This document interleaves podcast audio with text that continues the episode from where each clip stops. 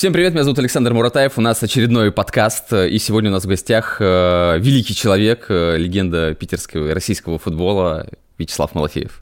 Слав, привет. Привет. Слав, э, слушай, ну я не буду перечислять, как многие это делают, все твои регалии, потому что я уверен, все их и так знают. И вот э, мне хочется начать с того, чтобы ты... Э... Слушай, даже я уже не помню все да. свои, поэтому, можешь перечислишь. Да, я шучу. Слушай, мне в первую очередь хотелось бы узнать, э, вот чем ты гордишься, какие вот основные достижения для тебя такие самые главные, где ты сейчас находишься, вот в какой точке своего жизненного пути и к чему стремишься в ближайшие 10 лет? У тебя прям четыре вопроса сразу. Ну, такие, они три такие, ну, знаешь, такие быстрые.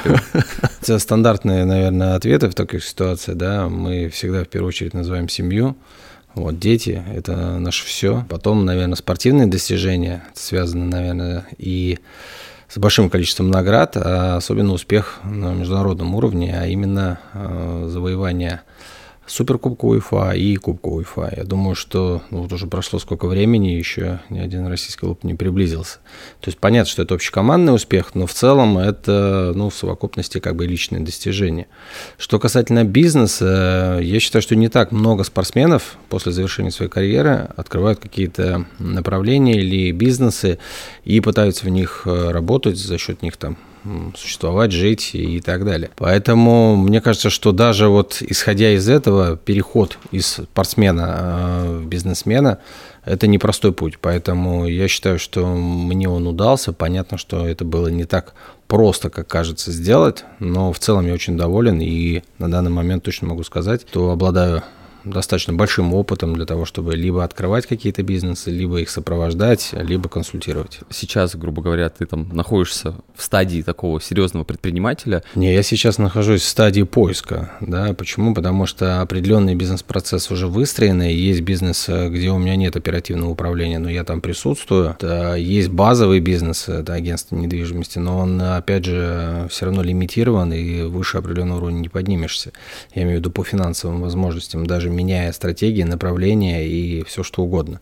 К сожалению, э, риэлторский бизнес в России, особенно в Санкт-Петербурге, он действительно ограничен как клиентами, так и, в принципе, постоянными колебаниями, начиная там от валюты и заканчивая э, политическими и, э, скажем, и там ситуация с пандемией, да, все это очень шатает, и стабильности очень мало. Но, в принципе, удается быть на плаву, это уже хорошо. Поэтому я сейчас нахожусь в, таких, в таком поиске, поиске а, чего-то нового. Сейчас я пошел немножко по спортивной так стези и поступил в Академию РФС и хочу получить лицензию тренерскую. УЕФА, категория А. В первую очередь я пошел, конечно, не за лицензией, чтобы стать тренером, а получить какие-то знания. Потому что мне интересно, я работал два с половиной года заместителем спортивного директора в футбольном клубе «Зенит», и мне очень понравилась именно менеджерская работа.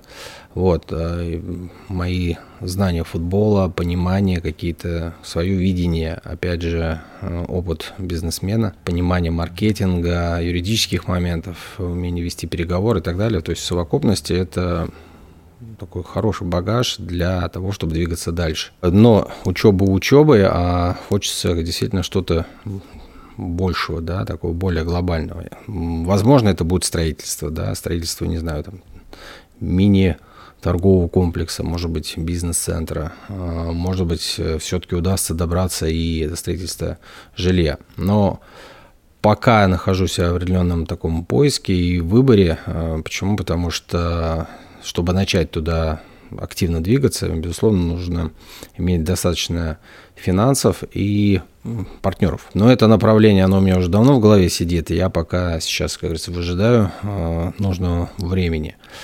И буквально как бы еще один шаг хочу сделать, съездить в Китай. Э, там, через месяц-полтора поеду, посмотрю, как там все происходит. Потому что сейчас переориентация идет в направлении логистики, поставок и всего остального, импортозамещения. И хочется поискать, посмотреть, возможно, какие-то интересные фишки, которые можно было бы либо применить здесь, либо, возможно, что-то закупать и привозить сюда. Да, вроде как бы звучит просто, но на самом деле нужно...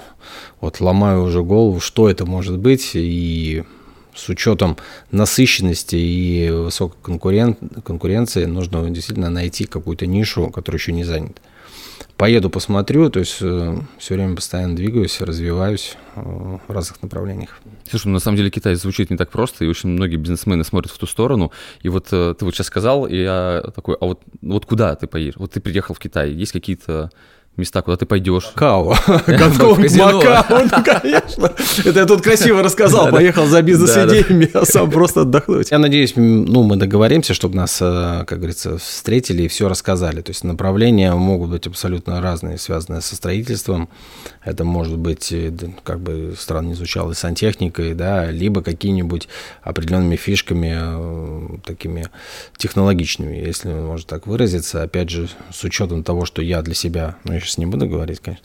А, знаю пару штучек таких, которые хотел бы посмотреть, насколько там действительно цена, качество сопоставимо и будет иметь это конкурентное преимущество при а, привозе сюда, в Россию. Слушай, если не ошибаюсь, как раз, по-моему, в конце октября там будет какая-то глобальная большая выставка проходить. Каждые полгода проходят э, выставки, достаточно масштабные, и ну, вот и хочется просто вот насытиться вот этим всем, увидеть, не знаю, там, пообщаться и так далее. То есть вот нет конкретики, да, есть очертания э, того, что бы хотелось по поизучать. Вот, но я в любом случае не могу много сейчас рассказывать, чтобы делиться, так скажем, своими какими-то уже умозаключениями. Но в любом случае, если получится, обязательно все расскажу. Слушай, это очень круто, что ты в данный момент человек, который достиг большого успеха, да, там и в спорте, и в предпринимательстве, все равно как бы движешься вперед и стараешься какие-то открывать новые цели. Наверное, самый главный вопрос, который я хочу задать, и через который я в свое время сам проходил, потому что занимался профессиональной легкой атлетикой. Я когда тренировался, вокруг меня ну, было, наверное, более, больше, чем тысяча спортсменов, с которыми мы где-то там то на сборах, то на стадионе, везде общались. И сейчас, смотря на них, я вижу, что там 99% это люди, которые там ушли либо в тренерство, либо работают на обычной работе, и у них были такие серьезные достижения, они там выигрывали чемпионат Европы, а сейчас ты на них смотришь и, и, и понимаешь, что вот как бы, их карьера закончилась в 30-35 лет, и они, к сожалению, там... Э, никому не нужны. Никому не нужны, да. И э, мне, как мне кажется, повезло, просто я начал одновременно, когда вот моя карьера, ну не то, что стала закатываться, примерно там в 26 лет, когда я понимал, что я там чемпионат мира уже не выиграю, к сожалению, э, в моей жизни появились фокусы, и когда там основные соревнования проходили в декабре, в январе, а у меня были корпоративы. Нужно было провернуть фокус просто чемпионата мира, и все. Такое я еще не умел делать. Ну, сейчас ты уже умеешь. Сейчас уже поздно. Ну, поздно. Умею, но уже поздно. И в тот момент я помню, что я не пошел в декабре на соревнования, это был, по-моему, 2009 год, и умудрился заработать там 120 тысяч рублей на новогодних корпоративах, и для меня это были просто сумасшедшие деньги, и мне было легко уйти из спорта, а основная, конечно, проблема, я сам на себе ее чувствовал, что когда ты 20 лет занимаешься спортом, из него просто очень тяжело, во-первых, выйти, во-вторых, ты не понимаешь, куда выйти, и когда ты уже выходишь, э, там тебе там 30-35 лет, у тебя нет опыта, знаний, каких-то обучений, которые ты там не прошел, да, поэтому, наверное, самый главный вопрос, э, который будет интересен всем спортсменам, в какой момент им надо начинать об этом задумываться, чтобы их это и не сбило со спортивного пути, ну и чтобы вот было куда дальше стремиться потом. Это палка двух концах. Да, абсолютно здесь нету какой-то четкой э, стратегии, как выходить из спортсмена да, в новую жизнь. Здесь должно быть, в принципе, общее понимание, насколько твои спортивные успехи позволяют, и, и ну, за счет них ты получил какую-то базу. Базу это связано не только с твоей популярностью, известностью да, и связями, а финансово. Потому что без финансов, к сожалению, ты будешь все равно зависим. То есть либо это кредиты, либо это спонсоры, либо партнеры. Да? Ты не сможешь сам двигаться а, но либо придется очень долго двигаться, скажем так. А все же, кто состоялся, они хотят сразу и много, да? и забывая про то, что они прошли большой путь до того момента, как стали кем-то. Для того, чтобы начать двигаться в чем-то, а, во что-то новое, да, нужно, конечно, задумываться ранее. Задумываться это уже распыление своего внимания и сосредоточение на чем-то уже другом, что в принципе может и, скорее всего, повлияет на твои спортивные успехи отчасти. Или хотя бы ментально тебя другое направление переключит. К сожалению, спорт высоких достижений не приемлет э, компромиссов. То есть, либо ты там целиком и полностью, и ты вот, все, все свое время тратишь на это, либо ты восстанавливаешься, либо ты дополнительно тренируешься, либо там, я не знаю, постоянно что-то там отсматриваешь, ну, то есть улучшаешься, то есть не останавливаешься ни в коем случае. Либо когда ты уже понимаешь, что приходит уже такой возраст, э, уже где-то здоровье, там, как в моем случае, там, то спина, то икра, то еще что-то, и ты начинаешь такой думать, а что я буду делать потом? Вот закончится все это. А зная э, уже, там, в принципе, на примерах других ребят, которые закончили, и кто-то там, не знаю, на стройку пошел работать таксистом, ну, это странно, кто-то ничего не делает, либо спивается, либо, ну, там, то есть вариантов э, куча, и они меня не устраивали абсолютно. Самое главное, я четко понимал, для того, чтобы а, потом жизнь не остановилась, а, у тебя должно быть не просто бизнес, у тебя должна быть такая идея и смысл а, жизни, да, появится новый. Почему? Потому что только за счет этого тебя что-то будет утром поднимать с кровати. Если у тебя не горит э, ничего внутри, если ты не любишь то, чем, ты занимаешься, тебе никогда это будет неинтересно, ты не добьешься там результатов в этой сфере. Поэтому, конечно же, нужно уже искать в моменте, когда ты вот заканчиваешь карьеру. Что это будет, к чему у тебя больше интерес. Вот есть к чему-то интерес, не хватает знаний. Вот тебе время для того, чтобы набраться этих знаний. Возможно, уже еще вперед, как у меня это было, вперед еще карьеры, сделать какие-то ошибки, да, что в принципе ну, в нашей жизни, к сожалению, без них никак. Лучше, конечно, учиться на чужих ошибках, чем на своих. Но, как ни парадоксально, все равно ты свои ошибки сделаешь. И лучше, чтобы у тебя была страховка, либо финансовая страховка, либо там, ну, то есть еще какой-то запас прочности. Опять же, и вот ты приходишь к определенному моменту, нашел то, что тебе нравится, ты вроде уже в этом как бы разбираешься, но сколько ты времени потратил, чтобы добиться успеха в своем деле спортивном? С 6-7 лет, да? 10 лет, 15, 20. И вот мы хотим сразу же после завершения карьеры начать какой-то бизнес, и он будет сразу приносить денег. Так не бывает. Бывает, но очень редко. В моем понимании удачное уже стечение обстоятельств, если ты начинаешь бизнес и в течение там э, третьего года ты, в принципе, отбиваешь все деньги. Второй, третий год. То есть те, кто говорят, вот я там за год там взлетел, да, бывает едини, но это единица, да. Если ты строишь бизнес, если ты строишь какие-то действительно процессы, бизнес-процессы, да, то на это нужно время. И чем более масштабный проект, тем больше времени на это нужно. Поэтому здесь нужно запастись терпением, нужно четко понимать, что сразу у тебя не получится. Ну, либо избрать другой вариант. Если ты уже действительно состоялся как спортсмен, у тебя хорошая подушка безопасности и есть даже свободные денежные средства, ты можешь их распределить в консервативные направления, которые будут приносить тебе деньги, начиная там от депозита, заканчивая фондовыми рынками, там криптовалюты, куча недвижимости, опять же, да, и в принципе за счет недвижимости можно создать какую-то базовую основу, да, это коммерческая недвижимость или так жилая, которую ты сдаешь в аренду и получаешь доход. То есть в любом случае, э, конечно, я рекомендую распределить это все, не, вклад, не складывать в одну корзину. И за основу я бы все равно взял недвижимость. Все-таки это и капитализация объекта, который ты купил, и возможность зарабатывания с помощью аренды и так далее. Но можно найти еще несколько там инструментов. Кто-то вообще ну, может в золото захочет вложиться в долгую, да, не знаю. Опять же, фьючерсы, акции, там, ну, выбирай то есть, ну, тоже нужно в этом разбираться, и как показывает последнее время, калашматит э, все, что угодно. Вверх-вниз, и крипту, и, э, образно говоря, акции, фондовые рынки летают туда-сюда. То есть, ну, тут нужно тоже понимать, что такой тихой гавани ты не найдешь. Более-менее, опять же, повторюсь, э, понятно с недвижимостью. Все-таки те, кто в определенное еще время вкладывался, ну, понятно, что там, если ты будешь сравнивать с курсовой историей, там, к валюте привязывать, то, может быть, не так интересно. Но с точки зрения рубля недвижимость постоянно растет в цене.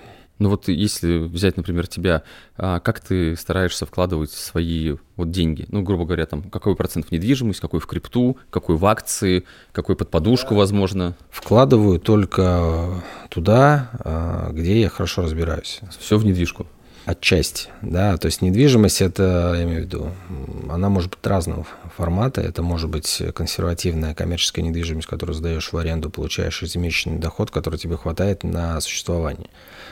Есть рисковые, да, где ты можешь инвестировать и там, ждать какой-то капитализации по увеличению цены, стоимости, чтобы потом перепродать. Спекулятивно еще более рискованное, то есть здесь нужно рассматривать варианты проблем, которые существуют с недвижимостью. Только в таком случае ты сможешь заработать действительно э, больше, чем в обычной при приобретении там, у застройщика и с последующей перепродажей.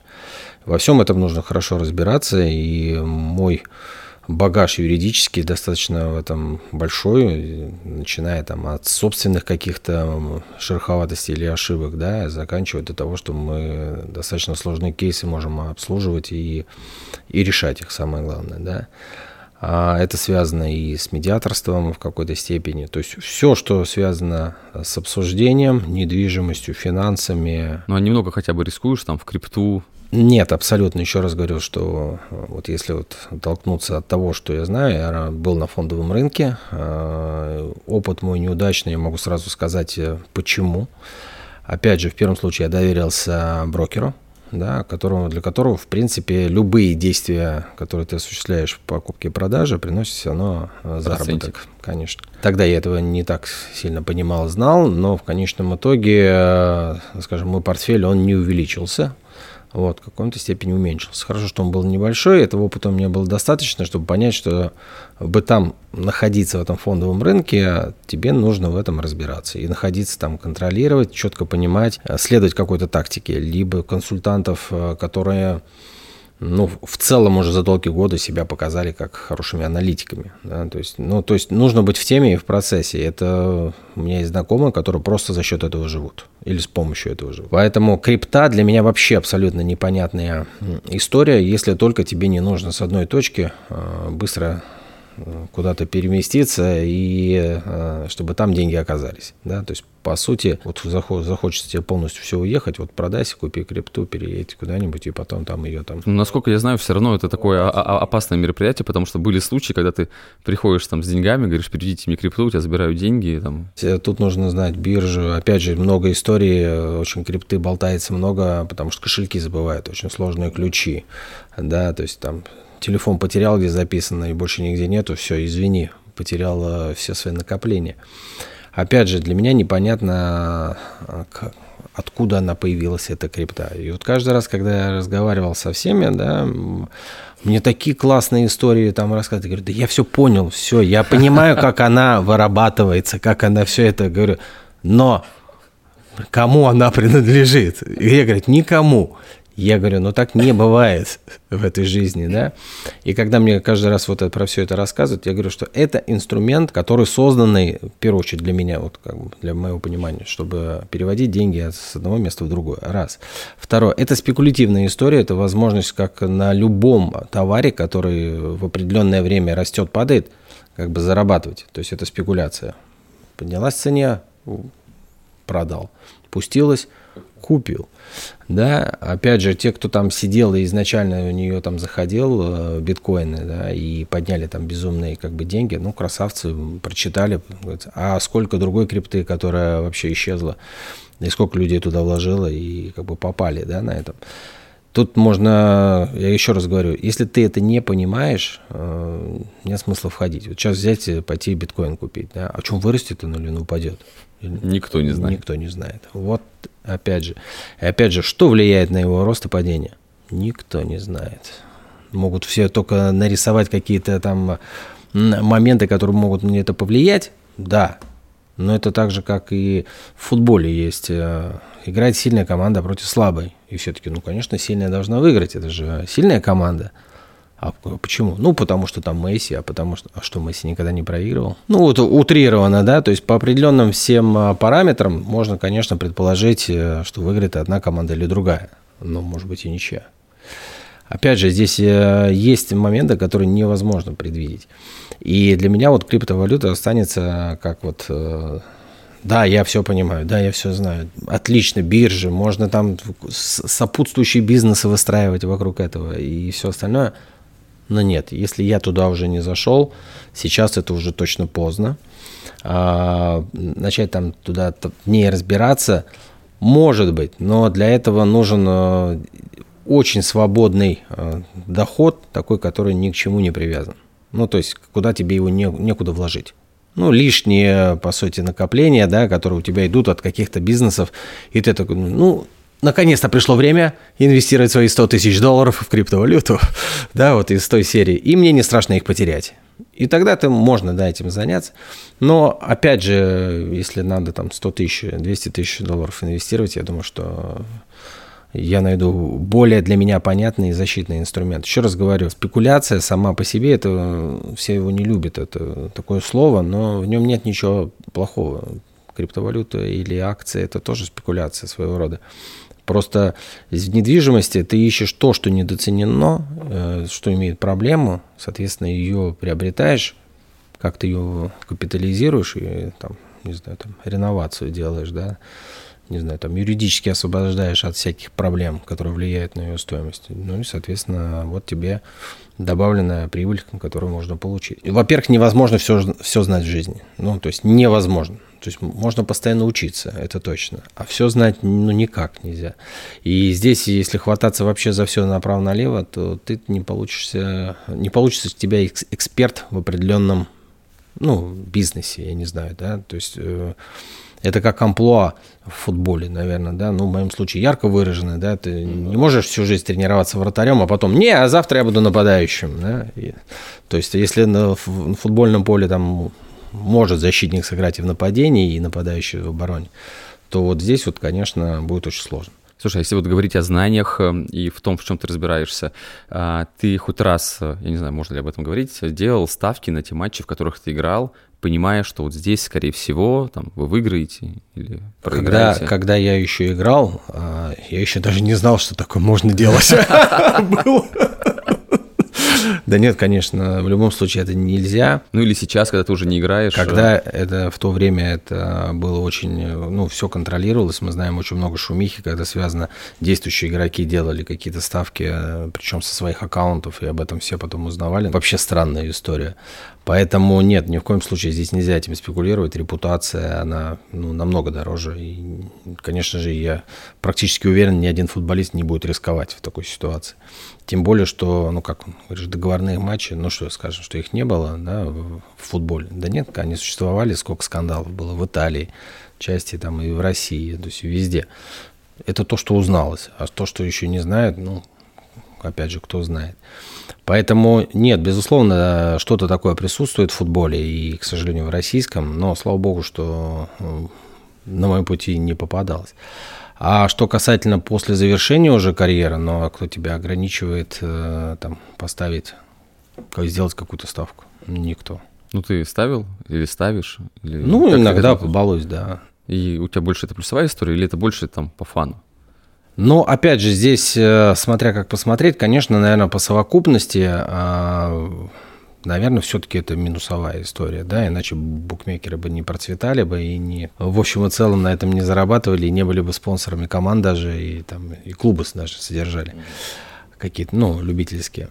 Вот, поэтому здесь э, понятно, что э, сам азарт, он, он всегда такая будет, то есть это как в казино сходить, да, там, не знаю. Покер поиграть. Покер поиграть. Ну, ты же, по-моему, неплохо да, играешь да, да, в покер, да. да? Но тебе, наверное, лучше в покер играть, чем ставки сделать, да?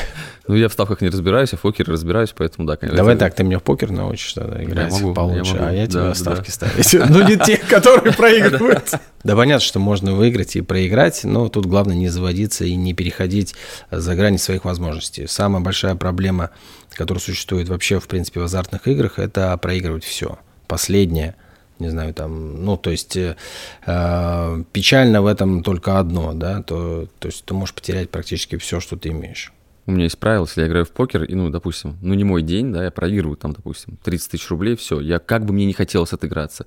Как, да даже если я вот поиграл полчаса, все, я встаю, ухожу, все. На сегодня, это контроль. Это мой лимит, да. Что бы ни происходило, я, у меня обещание перед собой, что больше завтра могу прийти, да, опять там 30 тысяч лимит, вот.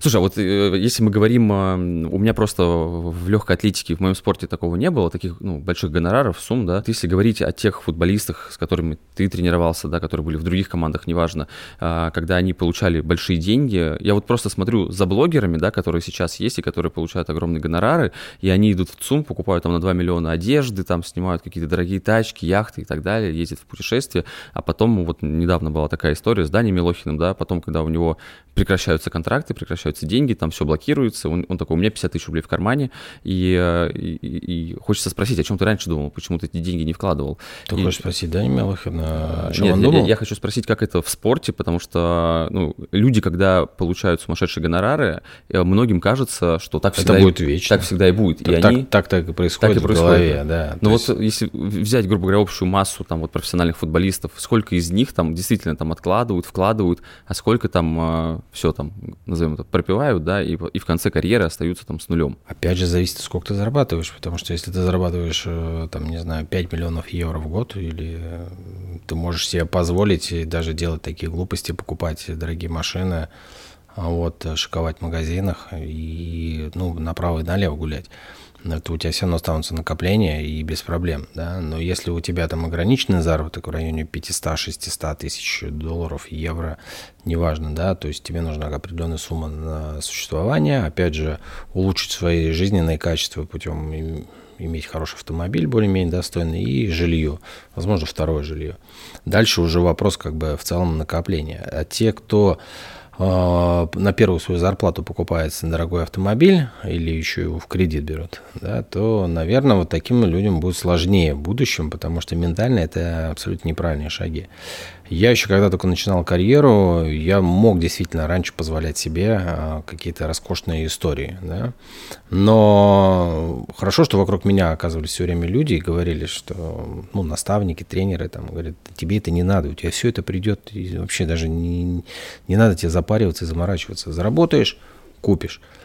Потому что все это у тебя будет расхолаживать, тебе, ты должен этому соответствовать, начинается вот эта манерная история и так далее. Но это мне просто не свойственно, поэтому я действительно это воспринял и как бы не, так не делал.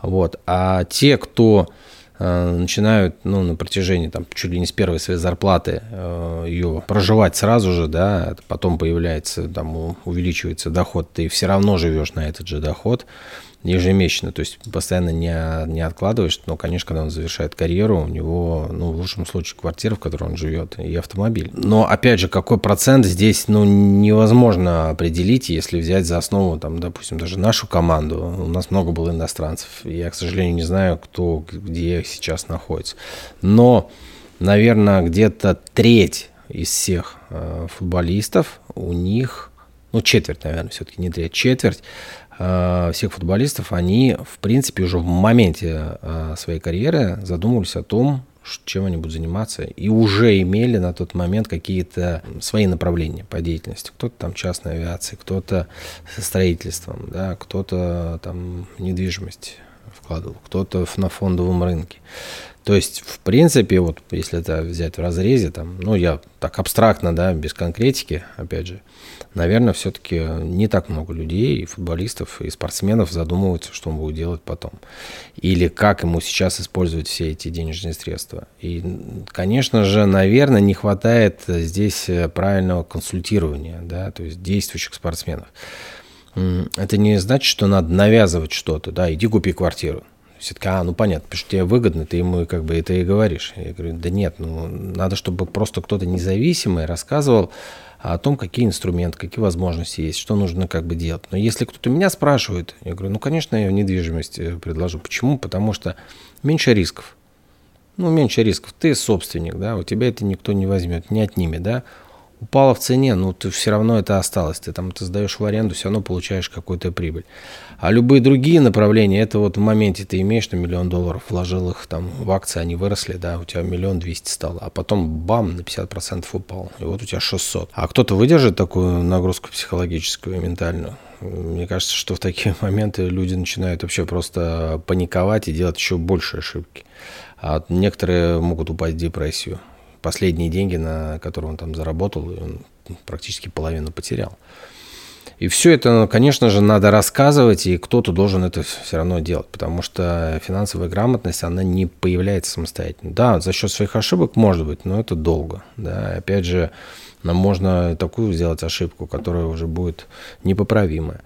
Вот. А здесь, конечно же, я считаю, есть ниши, которую кто-то мог бы занять. Но он должен быть независимый и не привязан никаким бизнесом направлением.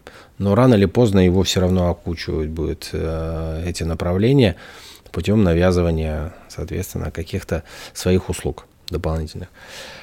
Поэтому надо читать, узнавать, общаться и быть просто самостоятельно, финансово грамотным. Да? Чем больше и ты будешь знать и слушать истории, э, прислушиваться к советам, да? не, не обязательно, что сразу же там вкладываться куда-то. Ну, к сожалению, и я обжигался на этом, и, имея даже, в принципе, там, более-менее неплохую интуицию, э, и умея, складывая определенные данные, ну, логические какие-то истории с пониманием прибыль, э, риски, да, все равно тоже обжигался. Кто-то очень серьезно обжигался из спортсменов, да, но опять же, здесь мы еще раз говорим о том, что нужно быть самостоятельно грамотным, то есть чем больше ты знаешь и больше направлений ты разбираешься, тем ты сильнее по своей сути. Поэтому Наверное, единственный совет – не слушать никого, а пытаться постоянно учиться и по чуть-чуть учиться. Непонятно криптовалют, ну купи там небольшую сумму, поизучают, раз а почувствовал твое, не твое, нет, отвалился. Фондовый рынок, пошел чуть-чуть, взял туда, сам самостоятельно поизучал, нет, не твое. Там, пошел недвижимость, там, не знаю, там еще какой-то бизнес небольшой открыл, а, совсем небольшую сумму инвестировал, нравится, вставляет тебе это, образно говоря, получаешь ли тут удовольствие – нет, но опять же, зачем мучиться? Да? Еще раз говорю, что помимо просто пассивных инструментов для зарабатывания нужна, нужна деятельность. Только деятельность нас делает счастливым. Только почему мы в спорт уходим? Да? Почему даже спортсмены, заканчивая свою деятельность спортивную, все равно остаются где-то. Кто-то из футболистов там теннис играет, кто-то э, в хоккей, да, там еще что-то. То есть мы остаемся в процессе, потому что только спорт нам доставляет удовольствие, поднимает наше гормональный уровень до того момента, чтобы мы чувствовали себя счастливыми и радостными. Это правда, мы как раз вот э, со Славой до подкаста разговаривали, я говорю, двигаешься, он говорит, да, там и теннис, и хоккей, и волейбол. Бокс, и бокс. И бокс. Я говорю, я в этом месяце пробежал 300 километров, и у меня жена на меня смотрит и говорит, ты, она мне каждый день спрашивает, ты зачем это делаешь? Зачем? Ну, то есть я выбегаю, бегу 20 километров там. Я говорю, я не могу тебе объяснить, но ты сама подумаешь, что если я выхожу утром и бегу 20 километров, я говорю, у меня организм совершенно по-другому себя чувствует, я счастлив, я доволен, я по-другому сплю, я по-другому думаю. То есть и спорт это действительно дает. Некоторые выходят, делают три тренировки, такие, ой, я устал, мне это удовольствие не дает. Здесь тоже надо в это втянуться, пройти какой-то определенный период. А, вот даже если взять, э, у нас есть э, со Славой общая подруга Маша, и я с ней там, лет 15 знаком, и я помню, она тоже все время надо мной смеялась, что я бегаю, и я говорю, да попробуй. А потом попробуй. Сама, сама пошла бегать, да? Да, потом в какой-то момент она пошла бегать, это лет 6 назад, наверное, произошло, ну, лет да, 7 назад, так. да, и в итоге она там переплыла Босфор, пробежала триатлон, там... Э, и сейчас успешно завершила свою карьеру. Да, да, да, ну, она родила. Ну да, ну, У каждого приходит свое время. Так вот, если касательно всего остального и бизнесе, э, в первую очередь, да, ты должен получать удовольствие от того, что ты делаешь. Спорт – это просто как бы заменитель, да, этого, но если ты приходишь на работу, и она тебе не радостна, тебе не интересна, значит, не твое. Если ты открываешь как бы бизнес, и вся твоя, образно говоря, ты постоянно себя заставляешь, чтобы там не потерять деньги, чтобы там, образно говоря, не вкладывать, и ты сам работаешь, работаешь, работаешь, и не кайфуешь, то зачем это? То есть для чего мы живем? Чтобы просто, там, не знаю, на кого-то работать, да, или делать только то, что ты, ты должен. Нужно постараться, да, постараться. Еще раз говорю, да, это идеальная картина, да, но мы же должны к ней стремиться. То есть идеально найти свое место в жизни. И если говорят, ну, конечно, к сожалению, большинство работают не на своем месте. Да? Даже мы образование получаем одно, а работаем по специальности другой. Очень много моментов, которые несопоставимы. Но самое главное, это все равно не останавливаться и искать возможности, искать то, что тебе интересно. И самое главное, чтобы мало того, что тебе было интересно, еще бы тебе за это хорошие деньги платили. Это как вот футболистам говорят. «А, да, я люблю футбол. И мне еще за это платят большие деньги. Но, опять же, ты отдаешь всему это, да, целиком. Я 6 лет пошел, да, то есть я, я не помню свое детство, у меня нет друзей, да, то есть я отказался, не знаю, самостоятельно, ментально, то есть случайно, я не знаю, но получилось именно так, как получилось. Я стал успешен в спорте, добился определенных результатов, но у меня были определенные жертвы, да, то есть готов ты на какие-то жертвы, давай вперед. Да, повезло, не повезло, это уже другие моменты, но опять же, у тебя воспитывается характер, сила воли, да, целеустремленность. Да, ты можешь не стать успешным спортсменом, но формирование всех этих качеств тебе позволит быть успешным в других сферах. Дерзайте, не останавливайтесь, э, занимайтесь спортом активным и ищите то, что вам действительно будет доставлять удовольствие. Слушай, а скажи, вот э, мы сейчас разговариваем, я понимаю, что очень важно это то окружение, которое вокруг тебя, да, те люди, которые оказывают на тебя влияние, и э, выйдя из спорта, все равно у тебя там ну, получился определенный социальный капитал, который ты там копил всю жизнь. Насколько сильно он тебе помог там в бизнесе, в агентстве недвижимости и э, во всех других твоих направлениях? Мы говорим, если про связи, да, да. или, образно говоря, там каких-то знакомых, близких, друзьях, да, э, которые бы ну, в целом могли бы тебе помочь и там в чем-то, да, проконсультировать. Я очень не люблю просить помощи, да. Я не в том, чтобы я не могу или там, ну, как бы я не люблю. Я считаю, что а, когда ты идешь за помощью, то это значит, что ты уже не в состоянии самостоятельно что-то сделать. А, безусловно, популярность, а она, естественно, тебе позволяет, в принципе, легко в любую дверь закрыть, открыть ее, любую дверь, познакомиться с кем-то, поговорить, пообщаться. А, это преимущество. Но опять же, если ты открыл не ту дверь, если за той дверью оказался некачественный человек, то это все обернется против тебя. К сожалению, у меня, может быть, не самое сильное качество, но я его тренирую. Это определять людей – насколько это действительно стоящий человек. Я много очень обжигался, и я думаю, что и буду обжигаться, но я знаю точно, что есть определенные люди сейчас вокруг меня, на которых я могу опереться. Да, и это невозможно одному двигаться. Ну, никак. И для меня там человеческие качества, да, это там профессиональные качества, это одно. А мне кажется, самое главное а, доверять человеку ну, я имею в виду верить в том, что он действительно тебя не подставит, что он тебя с тобой будет рядом, никогда против тебя ничего не сделает. Мне кажется, это намного ценнее даже, чем он там, не знаю, там, веселый, там, шутит, или там, я не знаю, коммуникабельный, там, ну, куча других а, аспектов, которые в общем понимании, как люди говорят, а, нравятся именно в, ну, в другом человеке, и они с ним дружат из-за этого. Я считаю, что э, намного ценнее те люди, с которыми ты можешь поделиться самым сокровенным, да, и вот я у себя отметил определенный такой момент, если вот я общаюсь с человеком, и мне хочется ему рассказать, и чисто интуитивно хочется рассказать о том, что я бы никому не рассказал или очень ограниченному количеству людей – я считаю, что я ему доверяю. Обычно такие моменты и проверяются. И если человек тебе тоже что-то расскажет такое сокровенное и ценное, у вас возникает определенный круг доверия такой между вами, что позволяет крепче держаться и помогать друг другу по жизни. Опять же, это может быть э, знакомые друзья в разных сферах. Да? То есть, э, но строить э, дружбу или там выстраивать отношения только из-за из выгоды, это тупик. Ну, тупик во всем то есть тупик в отношениях, тупик э, в других, э, там, потом помощи, да, то есть э, если это односторонние отношения, да, ну ты раз-два попросил, тебе скажут, слушай, ну хватит уже, да. То есть опять же здесь нужно четко понимать, что ты с этим человеком общаешься не потому, что он тебе выгоден и нужен, да, а потому что тебе с ним хорошо, тебе с ним прикольно, ты можешь с ним поделиться. А если еще вдобавок он может тебе чем-то помочь, и ты ему можешь помочь, вообще супер. Вот окружать себя людьми нужно действительно правильными. И все равно это постоянный процесс и поиск таких людей, а, с которыми можно действительно что-то делать. Я знаю просто много историй, как э, там друзья просто там, с детства э, в партнере или там бизнесах, а потом просто готовы были убить друг друга, да, как близкие родственники, отец, дочка, там, мать, э, там, жена, муж – как они готовы там, ну, просто все, что угодно друг другу сделать, начиная там э, не просто наговорить, да, а чуть ли не там людей послать, чтобы э, физическую расправу, да, осуществить.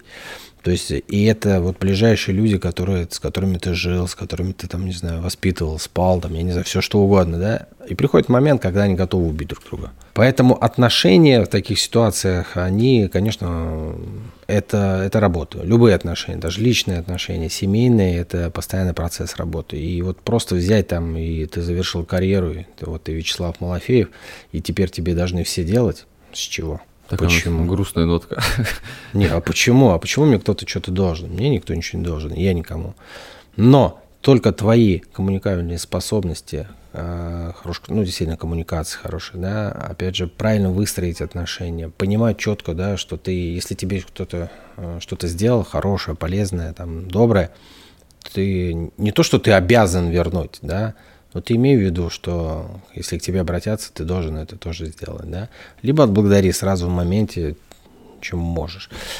И вот это вот намного, мне кажется, ценнее, тогда выстраиваются действительно сильные отношения и связи, которые тебе позволять будут двигаться вперед. Не знаю, ну, в разных, опять же, направлениях э, твоей деятельности. Слушай, вот мне очень понравилось, как ты сказал про доверие, я причем на 100% с тобой согласен, потому что я, я прям, ты говоришь, я про себя думаю, вот да, там был такой случай, что когда я действительно с человеком поделился, он со мной поделился, и у нас потом начали выстраиваться более крепкие отношения, и когда ты ну, видишь, что там человек там, тебя не предает, это там не рассказал кому-то, да, это действительно ценно.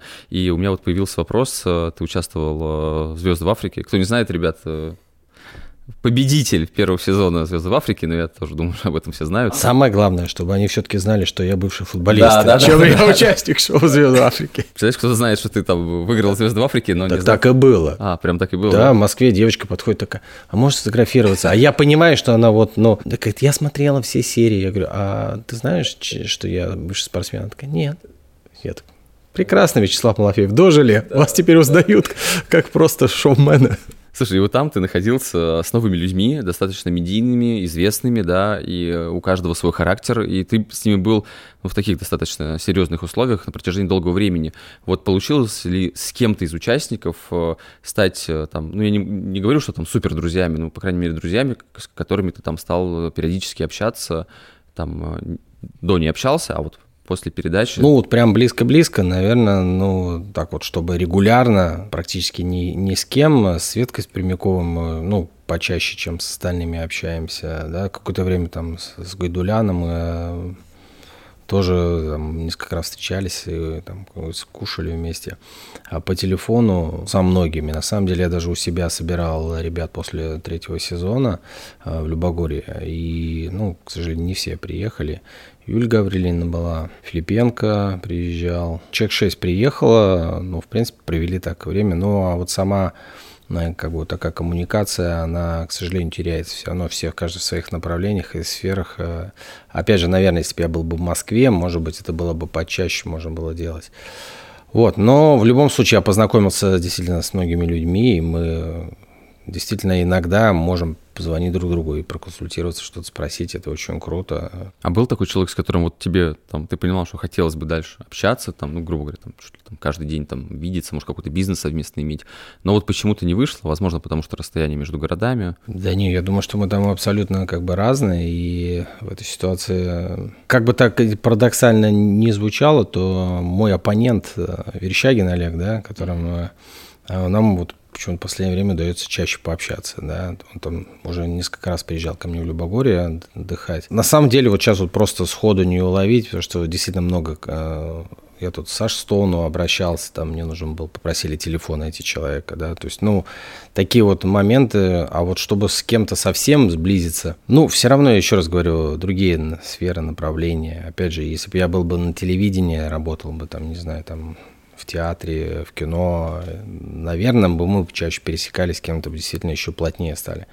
Но, опять же, наверное, каждый для себя понял, кто есть кто, и в целом, наверное, вот так вот выстроили отношения, которые позволяют им действительно просто легко друг с другом общаться. Мне интересно с точки зрения предпринимательства, да, бизнеса, я могу ошибаться, насколько я знаю, а вот если взять э, весь твой источник дохода, это агентство М16, да, аренда твоей какой-то коммерческой и, может быть, жилой недвижимости. Это горнолыжный курорт, а летом не горнолыжный, другой это Любогорье. И юридическая компания. А, я ничего не забыл? Ну, в целом есть определенные направления, которых ты особо, еще раз говорю, э, если мы говорим про спекуляции или поиск возможности удачного инвестирования, а, Конечно, это нельзя вывести за направление как таковое. В какой-то степени это направление скажем, ну, может иметь там 30% дохода. Я почему вот столько много разных направлений, да? А, допустим, Любогорье а, выстреливает зимой, да, то есть народу больше как бы приезжает. летом, ну, потому что народ отдыхать приезжает, да, там, а бизнес риэлторский, там, допустим, в этот момент может немножко просесть, особенно летом, да, соответственно, здесь что-то подтягивается опять же, имея стабильный доход в виде сдачи своей коммерческой недвижимости, да, то ты, в принципе, вообще не задумываешься о том, а, как, ну, как тебе там платить кому зарплаты, там, ближайшему окружению, как тебе оплатить все расходы, которые у тебя существуют, да, и о чем-то задуматься. Дальше просто твои вопросы, связанные как бы с излишками. Да. Опять же, агентство недвижимости, еще раз говорю, он имеет определенное ограничение с точки зрения заработка. Да? И я понимаю, что бы я ни делал, сколько бы я людей не имел, все равно столько много не смогу зарабатывать. Никогда не будет основным источником дохода. Это базовый бизнес, который, в принципе, сам себя обеспечивает, плюс э, с помощью его я содержу достаточно большое количество людей в разных направлениях, которые мне помогают двигаться в других сферах. Опять же, я активный, э, ну, я не скажу, что я блогер прямо активный, да, но, а, скажем, человек, который обладает медийностью, которого иногда зовут на мероприятие. То есть, если так в совокупности сложить, что там то, что... Кем тебя зовут на мероприятие? Ну, там выступить э, с какой-нибудь там а, на автограф-сессию, ну, фотосессии. Нет, веду, веду, не, я не буду с тобой конкурировать, не надо, не буду с тобой конкурировать, конечно же, нет. Это не моя как бы тема, но где-то вот куда-то приехать, где-то выступить, опять же, а, там проплыть, пробежать, то есть достаточно активно себя ведешь, иногда тебе за это действительно платят деньги. Это не безумный, но это тоже источник дохода опять же, а, говорим про юридическое направление, оно, оказание юридических услуг тебе не приносит денег никаких, да, но а, появляются такие кейсы сложные, да, в которых тебе нужны юристы, и бухгалтера, и твои связи тебе помогают, и твои же финансы. И тогда там, да, они длинные истории. То есть это не вот спекулятивное, что ты вложил, через три месяца продал и заработал. И это у меня есть. Это тоже в определенный год или в сезон может принести существенный доход. Но это все как бы разово. В чем суть основная, да? Может, я еще что-то там упустил и так далее. Основная задача не делать, э, не создавать бизнес, от которого ты будешь зависеть. Не создавать что-то одно, что ты будешь вынужден э, содержать, я не знаю, там за это цепляться, иначе ты, все у тебя рухнет нужно как можно больше создать источников дохода и направлений, чтобы у тебя не было запарки с точки зрения того, что вот если здесь что-то завалилось, у тебя все рухнет они должны друг друга замещать. И если у меня крупный заработок может, вот я полтора года, там, а, а, скажем, история у меня ну, достаточно такая сложная, я не скажу, что она юридическая, она в большей степени там и медиаторство, и финансовое, и недвижимость, и все остальное, но полтора года. И я вложил туда денег, существенных денег. Ну, я и знаю, сколько я заработаю, но длительная история, я заработал что-то там там какие-то истории там с предыдущими выкупами какие-то квартир. Выкупил квартиру, там ее что-то поздавал, вот капитализация получилась, зафиксировался прибыль. То есть я не могу взять и сказать, что у меня, а, что я завишу там только от агентства или только от того, что я продаю там или иногда там куда-то езжу с помощью там рекламы. Или то, что у меня только агентство, или только что Любогорье. Ну хорошо, а если провести параллель со спортом, вот э, мы буквально 20 минут назад говорили о том, что чтобы добиться успеха в чем-то одном, надо сконцентрироваться на этом. Тебе не кажется, что если бы, например, ты только занимался бы любогорием, допустим, или только агентством недвижимости? Нет, здесь нет. То есть здесь лучше диверсифицировать. Абсолютно риски, да? верно. Чем отличается спорт высоких достижений? Да? Там нет компромиссов. Чтобы стать лучшим, у тебя как бы нет компромиссов здесь. А здесь э, история, в которой э, любые бизнесы направления не только от тебя зависят. Да, командный спорт тоже не от тебя, только от одного зависит. Но э, бизнес-процессы, они зависят от какой у тебя, насколько профессиональные люди, какого качества эти люди, какая сама правильная ли идея, ту ли ты нишу заполнил, да, умеешь ли ты конкурировать в этой среде и так далее. То есть много-много аспектов, и ты можешь упустить что-то да. Самое вот, ну, в моем случае, да, то есть у меня есть как бы все вот эти направления, которые я четко понимаю, что это вот, вот тогда выстрелит, я там получил. Вот это, чтобы у меня стабильно. Каждый месяц я сдаю там свою э, коммерческую недвижимость, я получаю ежемесячно четкий понятный доход. Вот у меня записано там 5-10 э, каких-то кейсов, да, которыми я занимаюсь. Юридические, финансовые, там, с недвижимостью связаны и так далее. Я четко понимаю, где у меня что-то вложено. У меня много пассивной недвижимости, да, то есть это э, квартиры, дома, там, ну, которые, которыми я ну, практически не пользуюсь, да. Это актив в любом случае, да, то есть ты можешь продать это, как бы зафиксироваться, переложиться и так далее. То есть я четко понимаю, что я имею, да, в каком качестве и, и когда. И вот на вопрос о том, что нужно ли на чем-то сосредоточиться, да, нужно. Но я тебе это уже ответил. Я в поисках нахожусь того, на что... На чем хочешь сосредоточиться. Да. От чего ты хочешь утром просыпаться, бежать, да, от чего ты хочешь э, взять, сказать, все, я выдергиваю деньги из этого направления, да, и я вот поймал эту идею, все, я кайфую от нее, мне надо нанять людей, мне нужно выстроить процессы, мне нужно вот это. И тогда, да, все остальное это идет на другой план. Но с пониманием того, что э, все все равно должно работать и функционировать, и в каждом направлении находиться как бы люди, да, ты все равно будешь вынуждена э, все это дело контролировать. Почему? Потому что это сопутствующие бизнесы, которые тебе ну, который как бы стабилизирует твой, в принципе, все твои финансовые потоки. Поэтому, а, когда мы говорим о том, что вот ты просыпаешься утром и бежишь, и вот оно твое, да, вот мне надо этого найти. Что это будет, я пока еще раз говорю, не знаю, да, то есть у меня, я не скажу, что меня швыряет, да, в разные стороны, я там за все хватаюсь, нет, абсолютно, но я постоянно жду, ну, не то, что жду, нет, плохое, плохое слово, я постоянно ищу, да, я нахожусь в определенных поиске, да, в коммуникации, в какой-то а, и я понимаю, чем чаще, больше я буду общаться, чем больше я буду расширять свой круг, да, там поехал в Москву учиться, поехал в Китай, там что-то изучил. В Питере встречаешься с новыми людьми, с теми, с кем ты уже общаешься давно, делишься своими какими-то идеями и так далее. И вот и оно придет, если ты постоянно находишься в каком-то поиске. А лучше прямо на стекле в ванне написать там найти, найти дело, от которого ты э, будешь просыпаться и даже в ванну не заходить, а сразу бежать и это делать. И вот когда ты профессионально занимаешься спортом, это так и происходит, по большому счету, в твоей жизни, да, ты фанатично и занимаешься только одним, одним делом. И вот профессиональный спорт, спорт высоких достижений, вот, вот не терпит компромиссов. А вот в бизнесах нужно всегда-всегда себя искать, потому что то, что меня раньше вставляло, и там агентство недвижимости, мне там вот были разные направления и так далее, я уже все попробовал.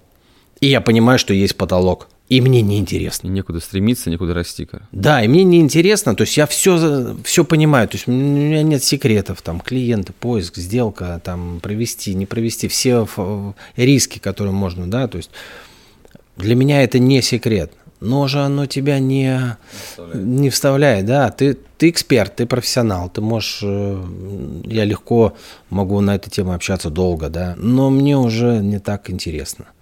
Поэтому нахожусь в процессе поиска. Если касательно Любогорья, да, но мы уже разделили это, да, и два человека не могут управлять. То есть э, Катя занимается оперативным управлением, я только в, как бы в стратегическом э, как-то нахожусь э, отряде, да, в случае возникновения форс-мажоров, плюс какие-то глобальные изменения и какие-то масштабные какие-то действия касательно уже там юридических лиц, земли или имущества.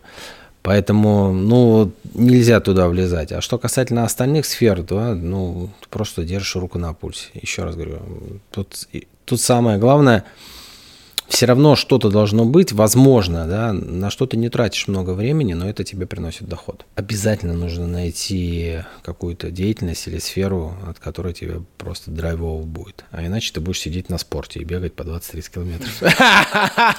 Нет, слушай, я как бы, у меня хоть и много направлений, но я для себя, например, нашел, и каждое утро я действительно встаю и думаю вот о своем бренде одежды, и мне нравится, что там нет потолка, что там можно, вот есть российские... Ты можешь масштабировать Российские компании, которые делают оборот 11 миллиардов, да, и там там, ну... Ну, ты абсолютно прав, потому что здесь действительно нет ограничений. Ты можешь на Питер, Москва, регионы, да. На всех продать одежду и расширяться там сколько угодно ее продавать. Слушай, ну вот если мы говорим о агентстве недвижимости, да, если мы сейчас пытаемся дать совет тем, кто думал о таком направлении, потому что мы на нашем канале «Бизнес с нуля» тоже думали как раз открыть агентство недвижимости, но мне сказали, что в Питере это вообще бесполезно, как бы, но вот если мы говорим... Москва-Дубай. Москва-Дубай, но если мы берем не элитные направления, да, например, как там у вас, а вот просто там... Ну, будет ли тебе интересно заниматься? Я, я, сейчас, не, я сейчас не про себя говорю, а про тех, кому, допустим, интересно. Ну, я и говорю, если его вставляет это, да, ну, ну, есть нравится, рынок? Есть. В экономии есть рынок, да, сделки продолжаются, и они идут в большом объеме. Но представьте, какая конкуренция там. Наш рынок все равно Петербурга, он очень ограничен. У нас, э, если мне не изменяет память, там до тысячи агентств и более 10 тысяч агентов. Да? А рынок-то он все равно ограничен, конкуренция. Почему мы не можем никак выйти вот в определенный уровень какой-то, пробить потолок, да? Потому что постоянно, то есть ограниченный рынок плюс высокая конкуренция, да? То есть если бы можно было систематизировать этот а, бизнес, а, допустим, его сделать за основу как американский формат, да, что без лицензии ты не имеешь права заниматься риэлторской деятельностью. Есть ни агентство, ни, и не агент. И ни одна сделка не может пройти без участия либо нотариуса, либо сертифицированного специалиста. Все это должно быть застраховано, все это должно быть четко выстроено, и, и тогда ниша, она вот э, сама по себе, она уменьшится именно в плане конкуренции, и э, там останутся, допустим, те, кто готовы держать такие бизнесы, четко платить налоги, четко платить э, лицензии, оплачивать государству и так далее. То есть мы лишимся каких-то серых схем. Это как бы идеальная формула, да, при которой у тебя сразу отпадают риэлтора, одиночки, да, там юристы, которые считают, что он тоже агент, специалист и так далее. То есть человек обычный вообще может легко быть агентом. Ему даже для этого ничего не нужно. Он пришел, сказал, я агент, хочешь, помогу продать квартиру. И все. Все.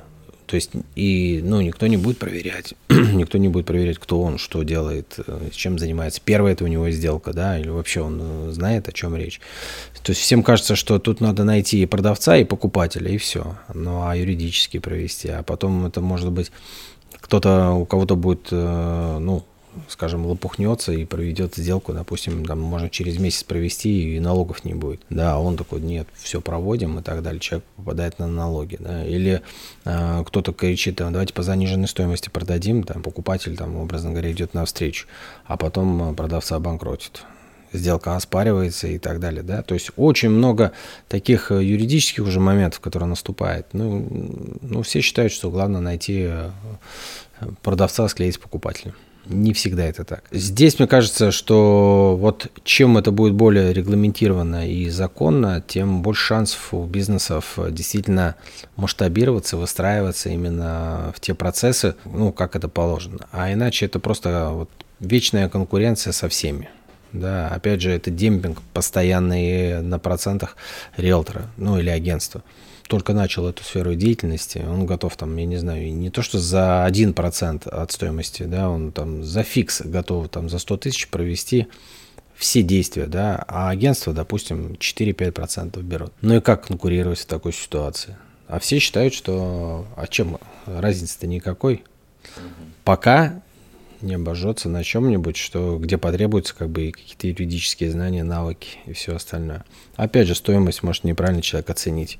Оценка имущества или переоценка имущества. Можно вечно продавать объект, если он э, ну, там, выше рынка на 20-30%. То есть здесь должна быть э, все равно компетенция, профессионализм и, самое главное, прозрачность. Слушай, а если брать э, Любогорье, это прибыльный проект или это проект на ну, будущее? это долгий проект. Э, основной его заработок, безусловно, это его капитализация на вложенные определенные деньги, да, и постоянно улучшая инфраструктуру, э, услуги, качество, все остальное, то есть стоимость объекта возрастает. Ну, плюс э, мы уже в такой стадии находимся, когда нам не нужно очень много инвестировать, и уже возможно забирать туда, оттуда уже какие-то ну, какие-то средства. Тут есть еще куда стремиться, потому что земли много, и идей много, и все остальное. Тут нужно как бы сдерживающий фактор, да, чтобы все-таки любой бизнес, он должен, помимо морального удовлетворения от того, что у тебя он такой классный есть, да, он должен приносить деньги. Поэтому здесь нужно вот варьировать. Возможно, в каких-то моментах мы не так, э, не так быстро реализовываем все наши бизнес-планы, но в целом вот э, есть какое-то понимание, наверное, даже для себя и вообще, в принципе, мнение со стороны, что очень все неплохо. Ну, я, я просто не люблю перехваливать, да. На самом деле очень классно, очень супер, атмосферно, и все очень довольны. Есть шероховатости, понятно, как и везде. Но, опять же, идеальных мест не бывает. Но они такие, что вот это вот кто-то вот, ну, обязательно ему нужно что-то, чтобы сказать, да.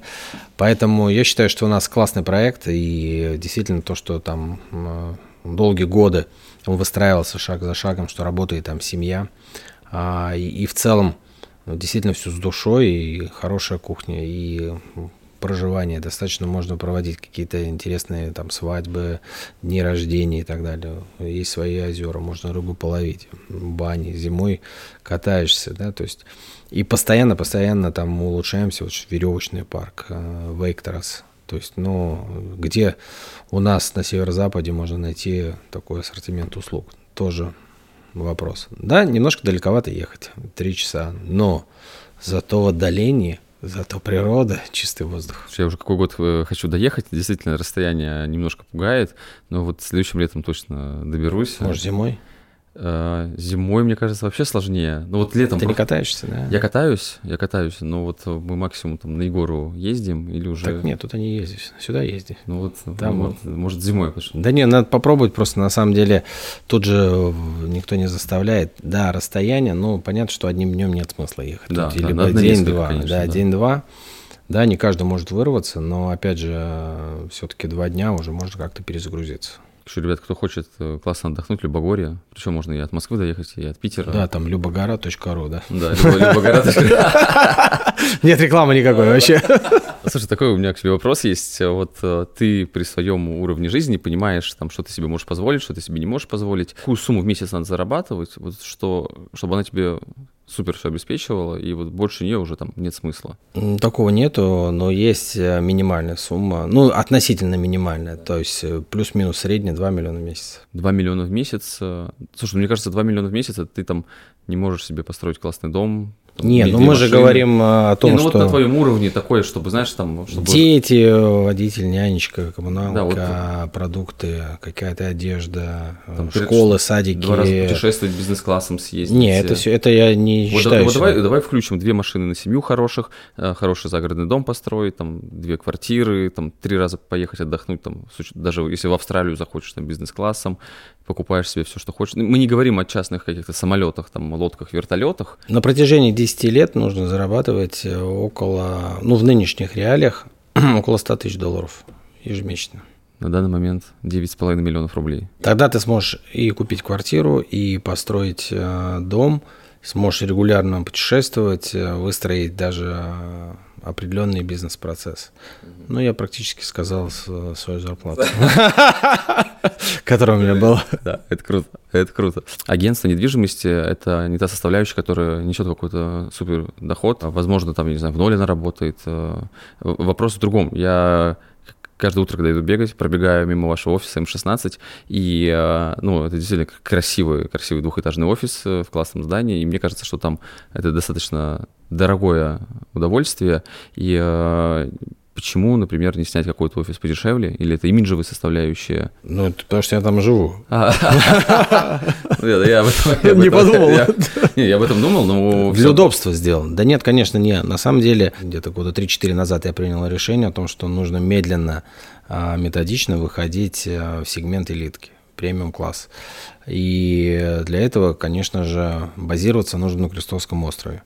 Я рассматривал разные варианты, и не только в этом доме, но именно с точки зрения а, какой-то логистики, а, приезда, заезда и вообще с локацией, потому что это идеальное место, потому что, в принципе, те, кто приезжает на Крестовский, вот он раз здесь, да, кто-то живет на Крестовском, тоже не проблема добраться, очень удобно, хоть пешком, хоть там на, на машине. Здесь нужно было исходить из действительно необходимости э, находиться, и я посчитал, что это необходимо. Опять же, офис у нас не только агентство недвижимости, там же и разные сферы направления, да, как юридическое и, в принципе, какие-то обеспечивающие даже по Любогорью там, бухгалтера, там еще что-то. В этом варианте пока считаю, что пока есть возможность, буду там точно находиться. Ну круто, когда офис в твоем доме находится, ты просто спустился. У меня было так, иногда на машине выезжаешь, вот там как раз 50 метров, сколько, 100 метров припарковался. Так получается, что в принципе куда можно сходить покушать, это шаговой доступности. Пошел покушал, и вот вечером 7-8 часов такой сел в машину и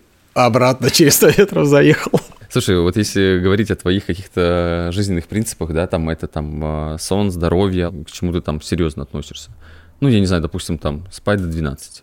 А, Или... Стремлюсь, но не получается. Но, но в 3 точно. Да, чтобы лечь до 12, я не знаю, что должно произойти, но к этому надо стремиться, потому что надо раньше вставать. Раньше встаешь, успеваешь почитать, там, я не знаю. То есть я вот стараюсь ежедневно, стремлюсь к этому. Ну, у меня практически получается. Спорт – книги и испанский язык. То есть вот это обязательно каждый день, Скажи, с утра. Что-нибудь на испанском? Hablo un poco español. Ага, я ничего не понял, да? Я немного говорю по-испански. А ты для чего учишь испанский? Просто для развития или какая-то цель есть? Ну, я, в принципе, английский неплохо владею, в общем, достаточно свободно, но, опять же, нужно все-таки практиковать и... Я знаю, что у тебя дом есть в Испании. Между... Из квартиры в Испании, да, и у меня да, первая, наверное, причина, по которой я начал учить испанский, это то, что на английском там практически никто не говорит. Да, в Валенсии, там, в Барселоне, в крупных городах с этим нет проблем, но в маленьких городах это проблема. И чтобы комфортно чувствовать себя просто в, даже в быту, да, я начал учить испанский. Но если я что-то начал, я не могу уже остановиться.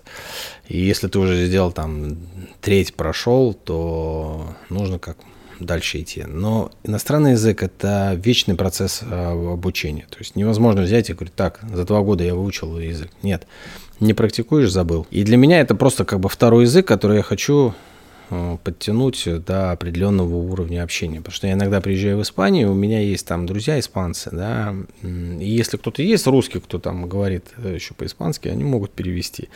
А иногда хочется просто вот коммуникации, просто общаться, да нужен, нужна мотивация для того, чтобы его как бы учить. Плюс дисциплина. Но это, опять же, из той серии как цель. Это, в принципе, я считаю, что в любом случае пригодится. Это все равно тебя как бы развивает, и это тебя дисциплинирует. Книга э, просто необходима. Ну, вот, просто ежедневно. Просто от, от надо заставлять. Вот две-три страницы. Но все равно прочитать. Да? То есть ты, ты себя тем самым дисциплинируешь. Спорт – то есть вот в любом случае спорт. Тяжело, там еще что-то, да, сел там, не знаю, сел на велосипед, побежал, да, там хоккей, футбол, там баскетбол, все что угодно. Хотя бы отжался. Уже, да, да, уже, уже хорошо, хотя бы отжался. То есть вот э, придерживаться хотя бы начальных этих там трех шагов э, уже хорошо. Ну, можно сюда добавить как бы идеальную картину, выпить стакан воды натощак, да, там дальше пойти там, не знаю, спорт, обучение и в конечном итоге четко прописать свой план на день, да, что ты должен сделать. Причем желательно это накануне и освободить свободное время для медитации или для того, чтобы углубиться внутрь себя, чтобы выстроить еще новые планы на будущее. Это я прям сейчас идеальную картину рисую, то, к чему я пока не могу прийти. Вот, а, читаю, читаю Робина Шарма и понимаю, что в 5 утра мне очень тяжело вставать. Очень тяжело, особенно в Питере, особенно зимой. А, да, я, я, я понимаю, что я очень хочу встать в 5 утра, но не могу себе позволить. Опять же, есть чему стремиться. Я считаю, что определенные этапы в жизни, то есть, вот, не знаю, в свое время я прочитал очень такую интересную книгу «Трансерфинг реальности» Вадима Заланда. Сложная книга, ну вот в общем понимании, да, но меня очень круто она изменила. Вот я ее прям там несколько раз перечитывал и так далее. Каждый раз перечитывал что-то новое, находил. Те, кто вот, кому я советовал, наверное, 9 из 10 не заходило. Я не, но вот все эти 9 из 10 все равно оставались в таком каком-то ограниченном своем поле мышления, восприятия информации и так далее. Очень сложно э, логически там принять некоторые моменты. Но иногда надо просто расслабиться и адаптировать под себя, что там есть. Очень такие хорошие моменты, особенно самую такую серьезную, которую я смог применить в футболе, это снимание важности. Снимание важности. Ну, то есть, как снять важность и вот это, когда висит на тебе груз ответственности и все остальное, да? А, а это же за собой тянет мысли сразу. Блин, нельзя пропустить, нельзя пропустить. Это важно, нельзя пропустить. И как только ты начинаешь это накручивать, ты это пропускаешь. пропускаешь. А там как раз четко, чем больше ты чего-то не хочешь, чем больше ты чего-то боишься, тем больше этого притягиваешь. И вот у меня в какие-то моменты я такой думаю, ну как снимать эту важность? Скажу, да пусть так будет. Я такой говорю, вот я накручиваю, важная игра, вот сейчас уже, сейчас же могут забить. Ну и пусть забьют. А если много забьют? Ну, хуже, чем 1-7 уже не будет. Понял, да? То есть в чем... И все, и ты снимаешь с себя вот, этот, э, вот эту энергию, которая, возможно, притягивает все эти э, пропущенные мячи, не знаю, ситуации возле твоих ворот. И ты даже иногда, у меня было такое, там тоже это книжки есть, наоборот, давайте, ну, то есть некоторые говорят, не подходи от моих ворот, кыш, там, ну, типа, уходите, чтобы к моим воротам не подходили. А иногда ты говоришь, нет, подходите, атакуйте, я хочу. То есть, понятно, да, ты настраиваешь свою сразу э, психику немножко на другой формат. Это странно звучит, я знаю, что многие э, скажут, слышь, ты там успокойся, там, или там так, такая, такой версии нету и так далее. Каждый воспринимает и принимает, и применяет это по-своему. И вот хочется, чтобы, когда ты что-то советуешь, э, попытаться так рассказать, чтобы человек это воспринял не руководство к действию, да, а именно ты прочти, посмотри, возможно, ты заберешь только одну вещь из этой книги, но она круто изменит твою жизнь. У меня есть в списке э, книга, я как раз думал ее прочитать.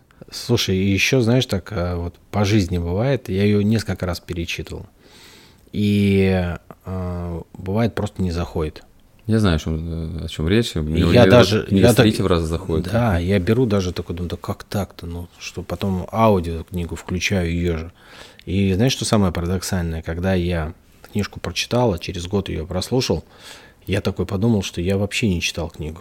Первый раз как будто, да? Да я тебе вот, ну как смысл, да я же как, ну вот это же все читал, да, почему я на слух воспринимаю это по-другому, чем зрительно. Причем зрительно я лучше воспринимаю информацию, но, видимо, по-другому. Другая Очень... интонация, может, человек читает, как бы. Может быть, может быть, ты когда читал что-то, знаешь, в этот момент отвлекся, там, знаешь, какие-то мысли погрузился. У меня тоже бывает очень часто. Я читаю книгу и такой раз такой, подожди, ты читаешь книгу, о чем ты думаешь? Да, да, да. Знакомая история. Опять хочу в сторону бизнеса уйти. А, я вспомнил сейчас, что у тебя же еще был один такой глобальный бизнес, это музыкальная группа. Ты же ну, был это было очень давно. Продюсером. Да, это было очень давно. Я, я, я знаю, что это было очень давно. Вопрос, почему ты там не хочешь к этому вернуться, и насколько это интересный бизнес, и насколько он прибыльный, и насколько он сложный. Первично это была история, когда еще Марина, моя первая супруга, она занималась продюсированием группы М16, и впоследствии, когда ее не стало, студия как бы осталась, и я взял другую группу с таким названием «Ради славы». Вот, мы с ребятами поработали где-то года два, наверное. В принципе, то, что я вложил туда, я все вернул. Ну, за счет там каких-то их там, выступлений, там еще что-то. Да, да, да. То есть мы договорились в нормальных условиях, все. Но проблема э, в этом бизнесе, наверное, заключается в чем? В людях, которые... То есть готовы ли они целиком и полностью отдаваться всему. Э, как да? ты спорту. Да. И когда ты э, как продюсер пытаешься подсказать, что, к сожалению, э, ну, скажем так, группа, э, певец или еще это не просто написать хит. Регулярное появление тебя в тех местах, где тебя будут сопоставлять именно с тем, что ты артист. Это новые знакомства, связи. Нужно не просто сидеть в студии и там подбирать всякая ноты. Ноты, да, да, да, это простое, да. Мы сейчас скажут, ну я вообще не разбираюсь в музыке. Нынешние реалии, да, это когда ты не просто певец, ты должен быть артистом. То есть у тебя должен быть имидж, ты должен себя постоянно популяризировать, ты должен постоянно везде ходить, да, чтобы тебя узнавали. То есть не просто, что у тебя классные песни, но тебя еще должны, должны знать. Не популярность это тогда, когда все знают, кто ты, но никто тебя не узнает. Или наоборот, это когда тебя все узнают, но не знают, как кто, тебя зовут. Да, да, И вот нужно выйти до такого уровня, чтобы все видели и понимали, а, это, это, это Филипп Киркоров. ну, ну, утрированно. Понятно, что его, наверное, сложно будет кому-то не узнать. Но это и есть как раз... Э, и все знают еще там его песни. Ну, понятно, что это пример абстрактно, ну, точнее, конкретные, да, но в общем, чтобы было понятно, что я имею в виду. Хочется тебя как профессионала спросить, потому что это, этот вопрос очень многих интересует, в том числе и меня. Какая вообще сейчас ситуация, по твоему мнению, на рынке? Э, ЦБ повышает ставку, да, и вот э, если сейчас смысл покупать недвижку, какую лучше, там, коммерческую или жилую? Вот, допустим, если у меня есть, там, я не знаю, 10 миллионов рублей, да, и я хочу их во что-то вложить, то мне лучше сейчас чуть-чуть потерпеть или прямо сейчас вкладывать и куда? Я всегда говорю, если у тебя сейчас есть потребность в недвижимости, а это улучшение качества жилья, да, или просто необходимость в жилье, то есть ты снимал, и тебе нужно сейчас, а, семья увеличилась и так далее, то искать или ждать время а, нужное нет смысла. Потому что есть необходимость, есть потребность, ее нужно как бы удовлетворять. И удовлетворять ее ну, нужно в нынешних как бы реалиях. Если мы сейчас говорим о инвестировании да. как таковом, да, то э, в моем понимании сейчас не время инвестировать вообще. Да, почему? Потому что э, помимо нынешней э, неопределенности, которая существует на рынке недвижимости, есть общий тренд на снижение. Опять же, я не говорю о том, что спрос слишком упал. Спрос, он, кстати, не, он потихонечку восстанавливается как таковой. А платежеспособность – она, кстати, не растет, потому что, опять же, все правильно ты сказал, увеличение ставки, а, которое влечет за собой подорожание денег, а, в частности ипотеки, да, это как бы основной как бы стимулирующий был фактор на приобретение жилья и для не как необходимости, как даже иногда как инвестиции. Но как инвестиции, если ты покупаешь его с кредитным, э, с использованием кредита, уже не считается инвестицией, потому что потом ты никогда не получишь прибыли да, через какое-то время. То есть это возможно на растущем рынке, да, кредитануться, вот у тебя там есть 10 миллионов, да, там какой-то объект стоит там 30, в общем понимании рынок как бы растет, да, ты 20 как бы берешь, всего лишь там 10 вкладываешь, и с пониманием, что на 10% он вырастет там за 3-4 месяца, может за 5. И вот ты 10 вложил, да, поплатил кредит какой-то, ну и заработал свои 2-3 миллиона. То есть такое возможно, но на нерастущем рынке это нереально абсолютно. Да? И если мы сейчас говорим о том, что куда инвестировать, да, если у тебя 10 миллионов рублей, то нужно четко понимать, что а, в любом случае есть недвижимость, которая будет расти в цене. Здесь нужно смотреть и искать. То есть коммерческая недвижимость, она бывает разная. Опять же, жилье тоже оно бывает разное. Если мы сейчас говорим о там, сегменте элитки, да, то, допустим, определенные квартиры э, там, с хорошими характеристиками, качественные, да, они только растут в цене даже на том рынке, где э, комфорт и бизнес чувствуют определенные проблемы. Я имею в виду, что э, покупательская способность в этом направлении небольшая. Все больше и больше появляется объектов на продажу. Опять же, это сегмент, э, когда активно очень использовали кредитные деньги. Соответственно, чем они дороже, тем, соответственно, ниже потенциала возможностей у покупателей.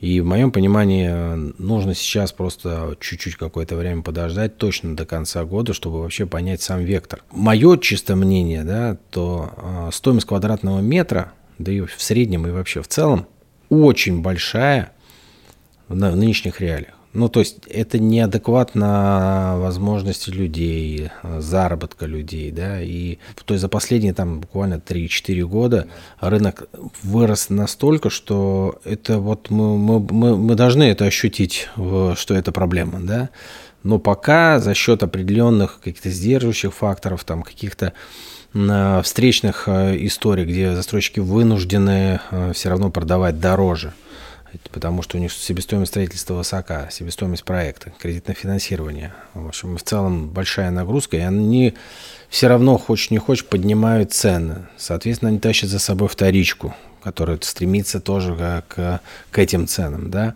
А люди, покупатели, которые там чуть подождали, подождали, видят, что цены не падают, все равно будут вынуждены как бы покупать.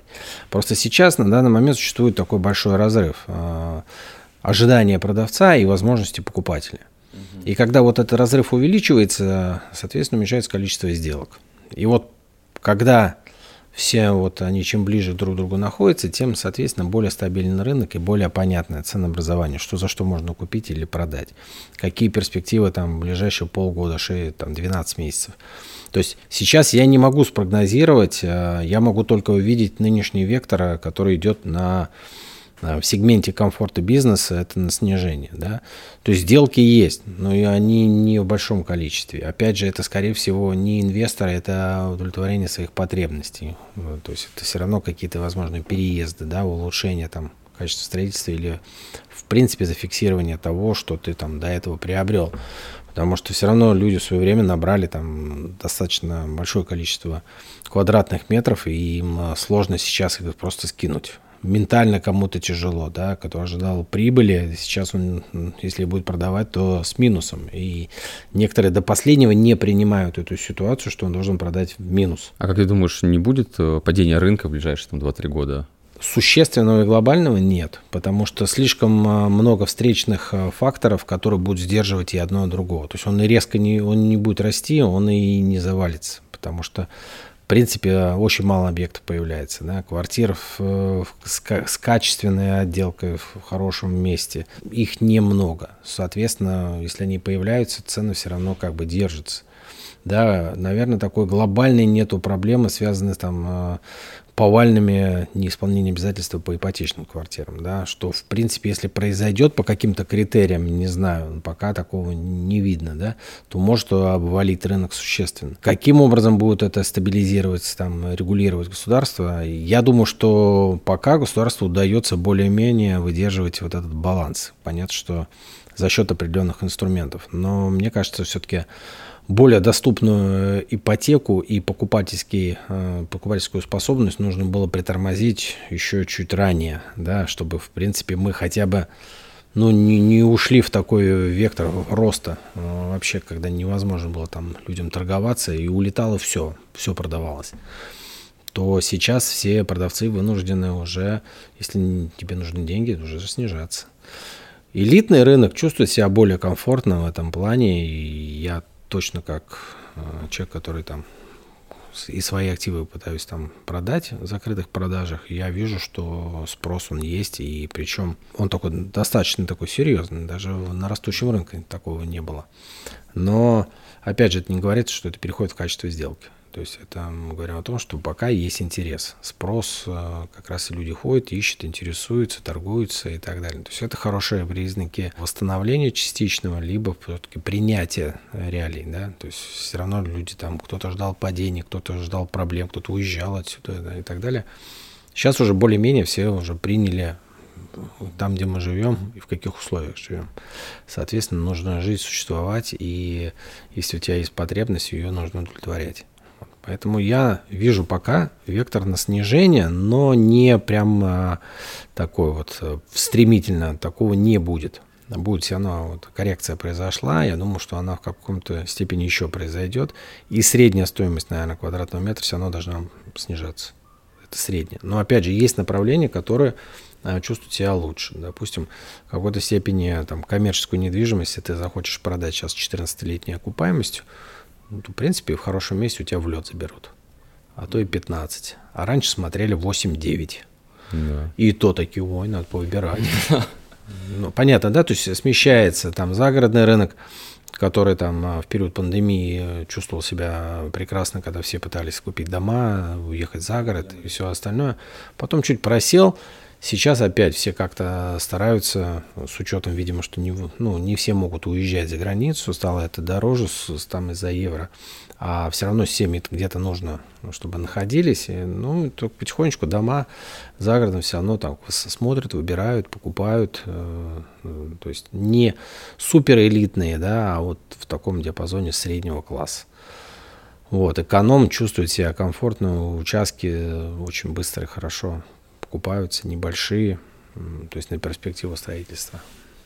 Вот. А если взять там, допустим, офисную историю, торговую, да, то там есть определенные проблемы. То есть офисные, там, с учетом переезда Газпрома в свою лахту, да, то очень много освободится офисной, э, офисных площадей. Если же мы говорим о торговых, а, то есть проблема, в принципе, заполняемости арендатором. Товар, который нужно продавать, его сейчас достаточно сложно завести.